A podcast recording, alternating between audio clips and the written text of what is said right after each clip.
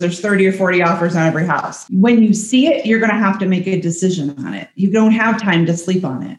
You really don't. If you sleep, it's gone.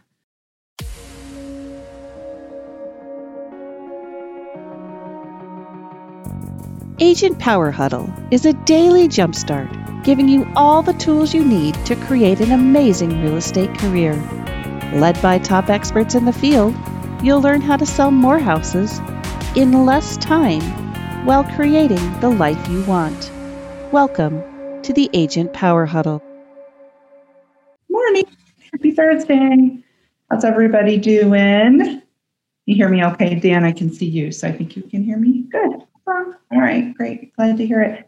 Okay, um, couple of quick housekeeping things. Um, we are on a podcast, so you can you can listen all these on um, your favorite podcast provider and also on YouTube. Um, and I don't know. Oh, we are live on Facebook. So hi, Facebook. We're live on Facebook too. Um, so I'm going to jump right in. Today, I'm going to talk about buyer fatigue. I know we've been talking a ton um, lately about listings, and that's super important. But I also have had some agents reach out to me that are working with buyers, and I think we're all working with some buyers, right? Or our teams are. Um, I hope so. So, and as much as I love my sellers and I love them, I also have lots of buyers that um, are under contract and need to get under contract.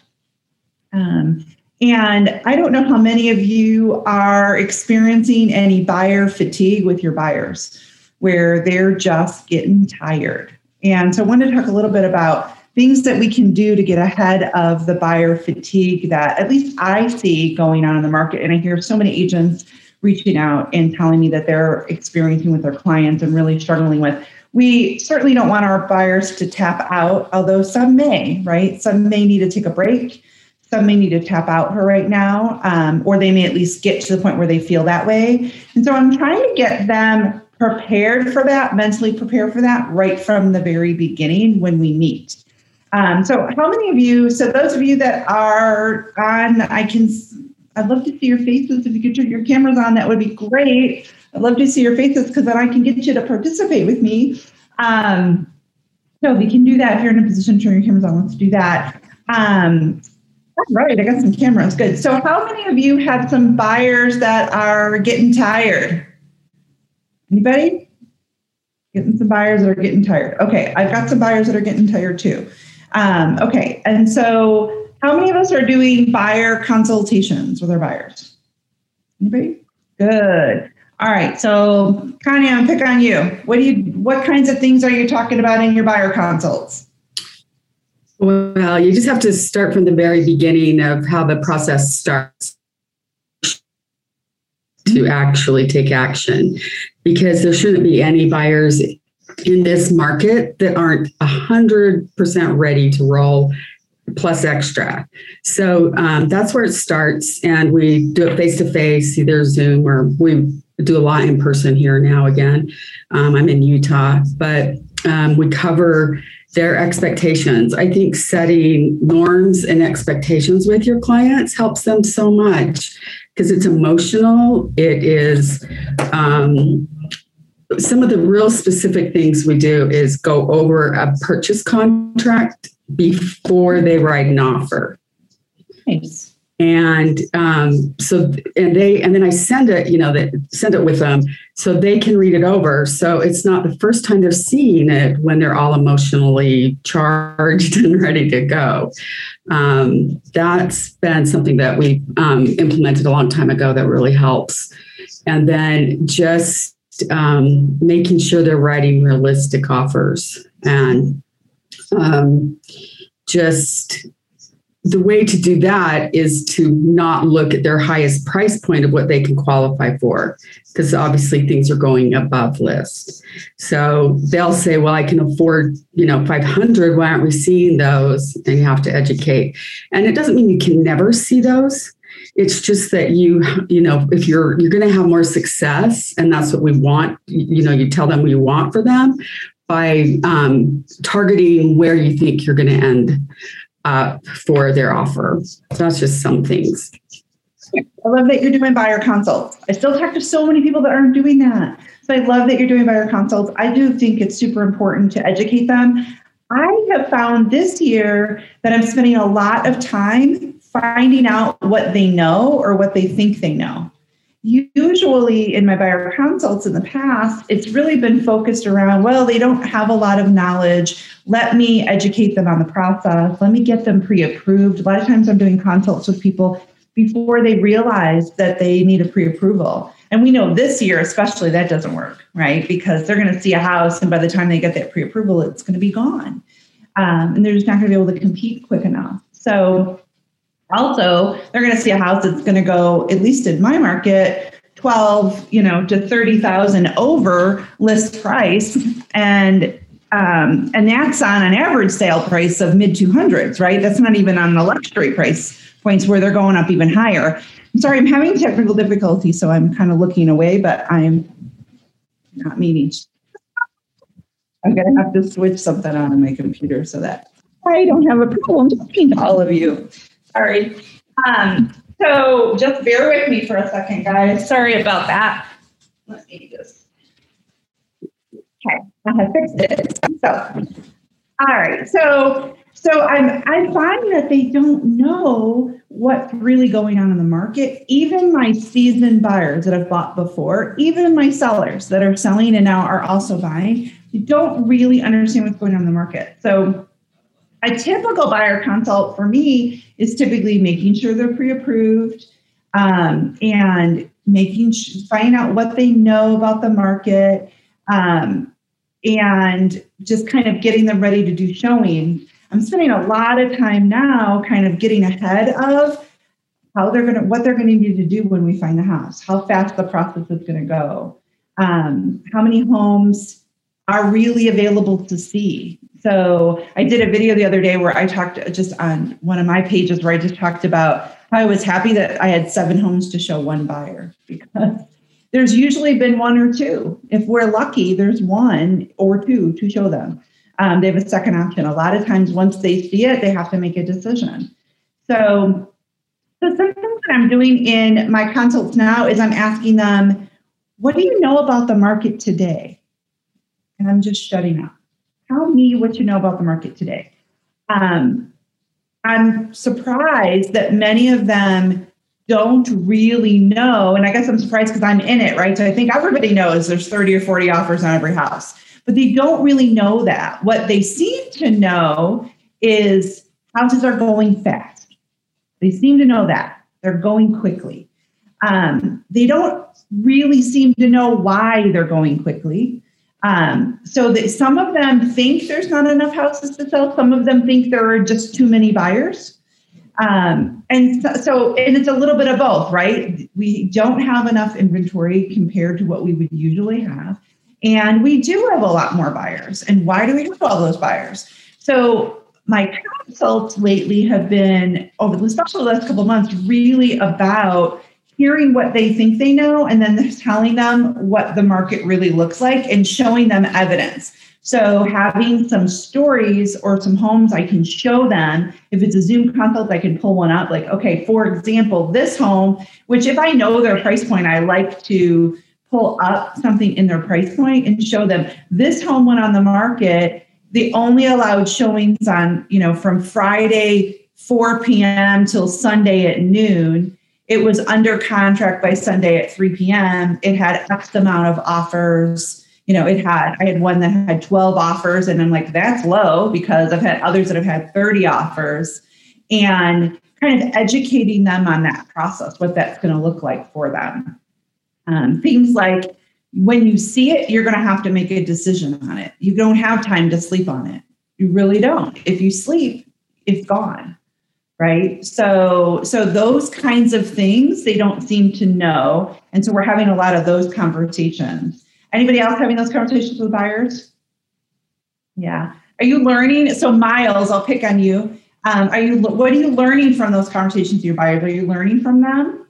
I'm learning their true motivation if they're really motivated and if they're ready to go. Because if they're not then i'll tell them to keep looking online for now. And when you're ready to pull the trigger I'll be here waiting for you. tell the level of motivation in those conversations? How is the level of motivation? Yeah, Uh, it varies. It varies. Some people are ready to go and they have all their ducks in a row. They're financing their money's, you know, traceable where it's coming from. We have a lot of people that are uh, here in Seattle that work off of RSUs, uh, stock Mhm. options for different tech companies, and we're talking two, three hundred, four hundred thousand dollars for down payments and low appraisals, and all that money needs to be traceable. And I just kind of guide them in that right direction. How do you know if they're not motivated? Uh, if they want to think on it, Mhm. you know and i ken i work with ken krotz and we have a pretty good saying that we use do you want to do you want to sleep on it or do you want to sleep in it Mhm. That's great. I love that. I haven't heard that.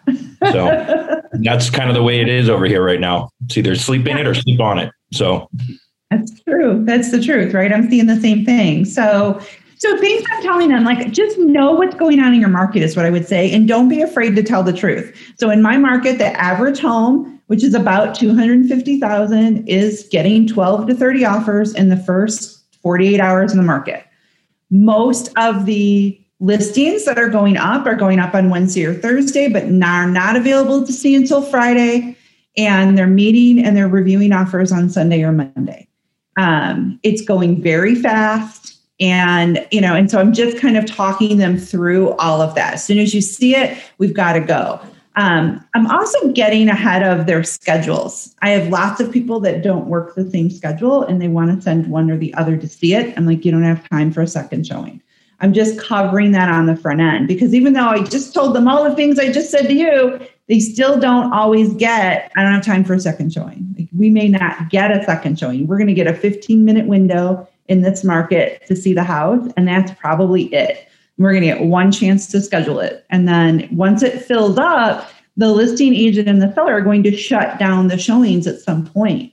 So and i've seen that a ton where i just had one last night. I requested one last night for today and they said we just have too many showings we, you cannot see it so, um, and I've made those calls and done the thing, right? But we're not going to get in to see it. So it's just it's just the way that it is.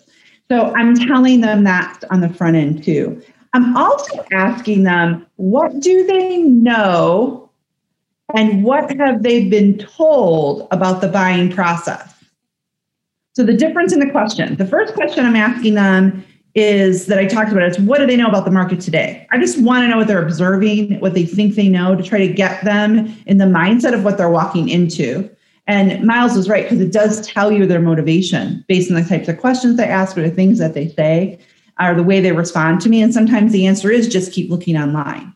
So, and I'll watch that activity that they're doing um, and stay in touch with them until they feel more ready to get out, you know, and fight in the market. And I let them know from the beginning, this is a, we're all in for the good fight. This is a fighting market for buyers. It's not going to change anytime soon. I don't have a crystal ball, but it's going to be like this for a while, at least, my opinion, at least the rest of this year. So, unless something changes, right? Interest rates come up significantly or something changes, it's more specific. Um, so then, once we've kind of had that conversation, I'm asking them, what do they know about the buying process or what have they been told? Because even the conversation that we just talked about, that I just had with them about this crazy market that we're fighting for a house, and we're one in 40 people sometimes trying to get one house, then they say things like, the seller should pay my closing costs. And I'm like, in my head, I go, did you just hear all the things I said to you? but they, this is where they'll tell you the tapes that are playing in their head, right? The, or this is where they'll tell you what they don't know about the purchase process. Like, I don't even know what a purchase agreement looks like. I love that Connie mentioned that because I've had some that they're like, I'm just nervous about the paperwork. And I'm like, great, let's get ahead of that. I never historically have done that with buyers in my consults, and I would have told you I had a good consult. So, you know, so we are for some of them. I wouldn't say I'm doing it for all of them, but if that's a spot that they're unsure about, we're getting ahead of that. Um, but I'm hearing a lot of, well, my mom said, well, my grandma said, well, my friend over here bought a house and they got $10,000 in seller credits. or they got a home warranty, or and so I'm looking for the best price. I'm looking for credit. If I'm going to pay more, I want some money back. So I'm talking to them. I'm I want I'm well, I'm listening to them to hear what it is they think should go on in the purchase process because they seem to sometimes not make that connection pretty often at least. So then I can make the connection for them and say, okay, great. And you know what? You're right. Let me tell you in my experience, because they're always right, even if they're not right. They're always right, right? So I'm like, let me tell you my experience pre 2020. And this is true. Pre 2020, if I met a buyer, I would tell for like six years, I would have told all of them that I can almost guarantee that I can get them some sort of seller concession. And I did. I successfully got seller concessions for my buyers on the regular. I would have told you all I could do it in my sleep. Different market. Not anymore. and then I talk them through 2020, right, to today and kind of, well, that was true. You you were right. Your friend was right. Your mama was right. Your grandma was right because, you know, nobody wants those folks that are important in their life to be wrong. So they were all right when they bought their home right? But I'm guessing they didn't buy in 2020 or 2021. No, they didn't. Okay, let me explain the market shift to you. Remember what I was saying over here? Here's how that impacts us over here. And having those conversations around, okay, this is what we're doing to win. Remember, where you find a house, you love it, and you want it. Let me paint the picture. So, yes, yes, okay, you can imagine the dream home and now you want it. Yes, I've got it in my head. Perfect. Okay, now let me walk you through. You're one in up to 30 or 40 people that are going to be bidding for that house. Here's what that looks like. So, and then talking them through, um, your offer has to stand out. By the way, sellers are likely not reading the love letter you might think you want to write right? And by the way i was the queen of that years ago like year many years ago people would submit things and i would pass them along if seller wanted to review them. We're just not doing it now. People are not open to it. It's not fair. We're not doing it. So um, at least here we're not doing it. So and i know that's controversial and there's but and i don't want to talk about that today but we're just not doing it. So I'm like, you can't bank on you've got a story. You know, you have to bank on the business of the transaction, which is your price, right? Your loan type. Um, how much over can we go where it entices the seller, but it's not terribly unrealistic? Um, I'm telling them up front things like buyers are picking up sellers' costs. So they're taking the survey off their plate, the cost of that. They're taking a lot of their title or their closing fees or all of them off their plate. Um, they're doing things to stand out. They're putting different um, waivers in around inspections you know not that they shouldn't have an inspection but you know upfront that they're not necessarily going to take it as is unless there's something major they're going to take it as is they're not going to be asking for repairs these are things they have no idea about even after the market conversation they don't know how you compete. So i'm taking them through. Here here are the levers we can pull when we find the house. And i always tell them you'll decide what levers i'll have an opinion about what will win. You'll but you'll make the decision on which levers we pull. But these are the levers we have right? We have price levers we have look and we and i also look at their loan and i tell them what they're up against right away based on their loan. So uh, fha buyers are having a struggle they're having a struggle because in multiple offer situations they're often up against conventional and cash buyers so i always tell them cash is king like it just is what it is. People are going to often choose the cash offer. Um, I never say always, even if I think that, but often, you know, cash is going to win.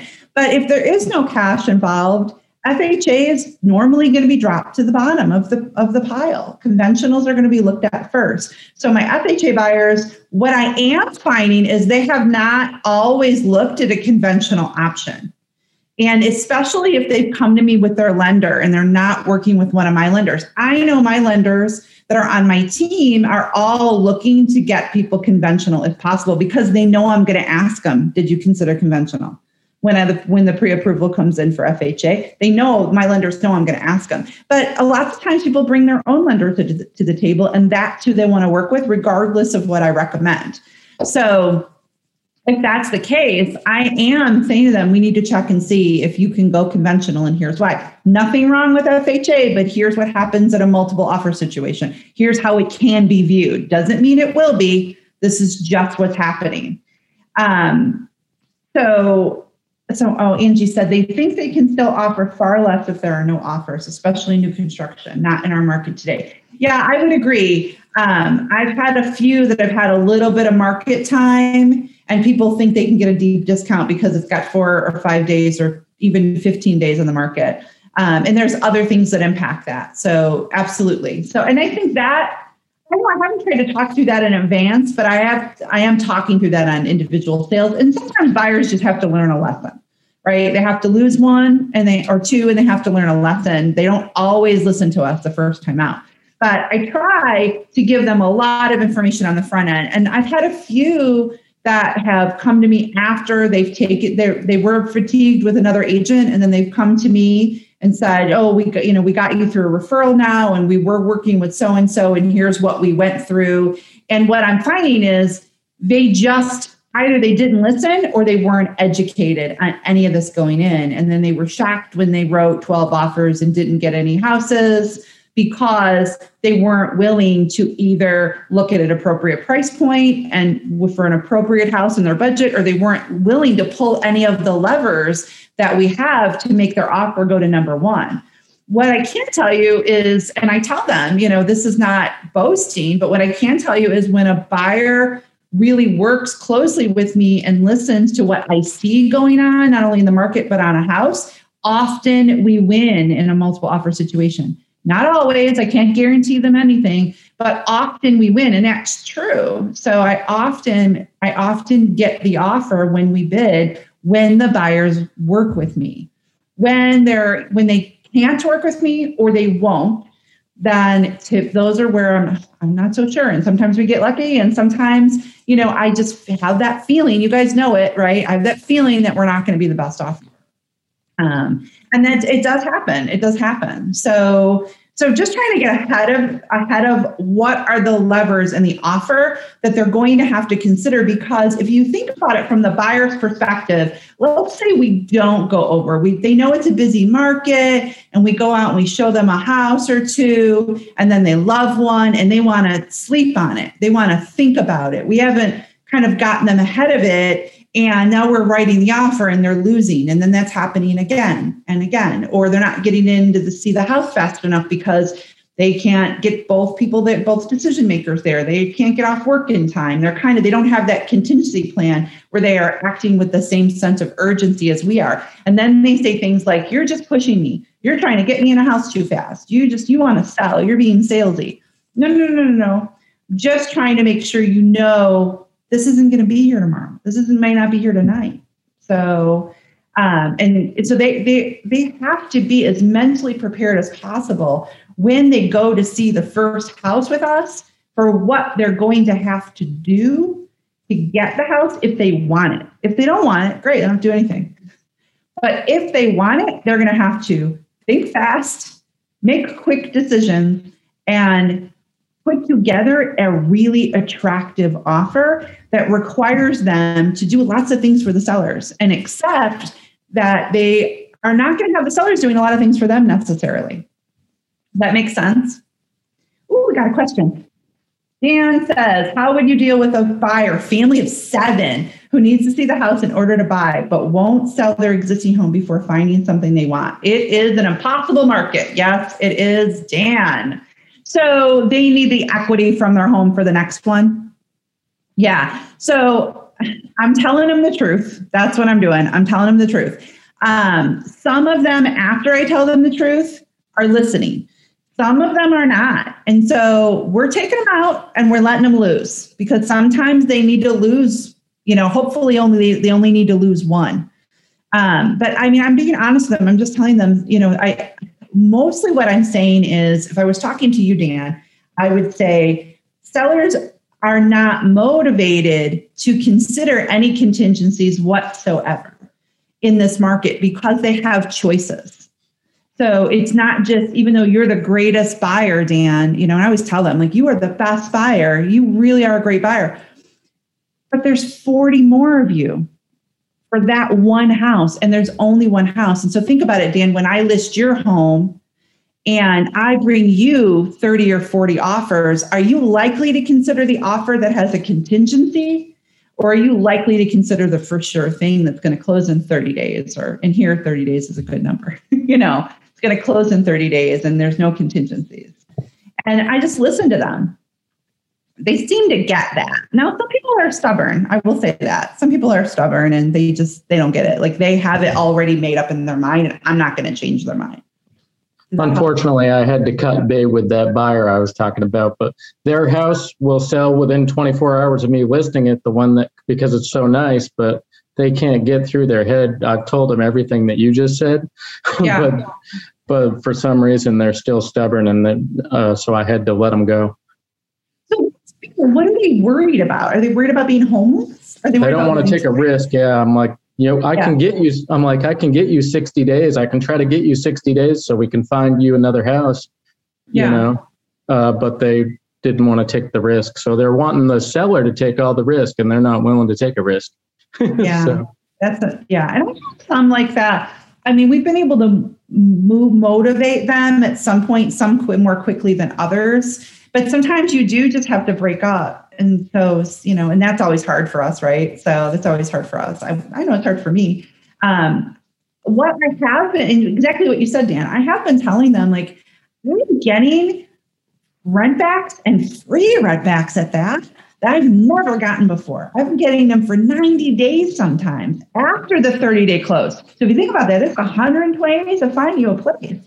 A lot of time. So I, I always tell, and I tell everybody, I talk to everybody just like I talk to you. I always say, I can't guarantee you anything. I cannot guarantee you anything. But if we have 90 days after a 30 day close period to find you a house, we're going to find you a house. And you're not, and the great news is you're not going to be contingent anymore. So once we have a clear to close from their buyer, they can write non-contingent offers all day long and they can win. So, but it requires them to take the risk. There is a risk for them. It requires them to take the risk and trust me, you know, and it requires them um, to be ready to pull the levers because even though they're not contingent, even though they may have a great loan and they may have a lot of down payment, they still have to pull the levers to get that next seller to accept their offer. So I try to appeal them just like you did, right? In that as a seller, here's what you're going to want and here's what you're likely going to go with. As a buyer, you're going to have to give it. I can't, you can't have both. You can't have the best of both worlds, not in this market. So if you want to wait a couple years and take less money for your house, and I don't really believe this. It's my opinion, but I am telling my sellers, you will likely command the most money for your house in 2021. So especially if you've had it for any length of time, especially if you've owned it pre 2008, right? You've already recovered from that time in the market, and you've you have you have quite a lot of equity. But even at least here, and I'm I'm in the Midwest in a modest market, um, even if people have only owned their home for a few years, they're really commanding high prices. And I just feel the market will correct down the road. And um, we won't necessarily get the same price in 2023, for example, that we would this year. So if you know if that's important to them, uh, and a lot of to a lot of people it is. If that's important to them to be able to leverage those dollars, and you know they got to get in for the risk, but it is going to feel like a risk to them. So um, and they will give that concession to yeah yeah you need to say this you're right anita they will so um, any questions or any anybody else have any insight on kind of what we've been talking about i do and just jump in if you do so i do think at least for me it's really helping me to get ahead of some of these things because i'm surprised even with my seasoned buyers and seller buyers how much they don't really understand about what they're going to need to do to write the offer so it and it, it is a better, it seems to be a better offer writing process when I cover all of these things on the front end because now when we find it and they're excited, now they're saying things like, okay, how much over do I have to write? What other terms do we need to do? What do you think? What's going on? and then I can go boom, boom, boom, boom, boom, boom, boom, boom, boom. Because you know on the house what you know the activity, you know the house, you know how it's priced, you know what needs to be done to win. It's just getting the other party to do it get him to do it. So, get out there. Don't give up on your buyers. Um, and you know what? I will say this: if they need a break, give them a break, but don't disconnect from them. Like stay connected. I've had a couple take a short break, and I still look for them. And then when I find that house, I'm like, you really might want to see this. And they are re-engaging. Sometimes they just need a little mental, emotional break, and then they'll re-engage. So, oh, hope it was helpful. Have a great Thursday, everybody. If you'd like more information or to get connected to the Agent Power Huddle, join our free Facebook group. This call was designed for the agents in our EXP organization, but open to any agent from any brokerage. If you're a guest and you're interested in learning more about EXP or our specific resources within the Agent Collective, reach out to the person who invited you to this call to get more info. Produced by the Agent Collective Media Network.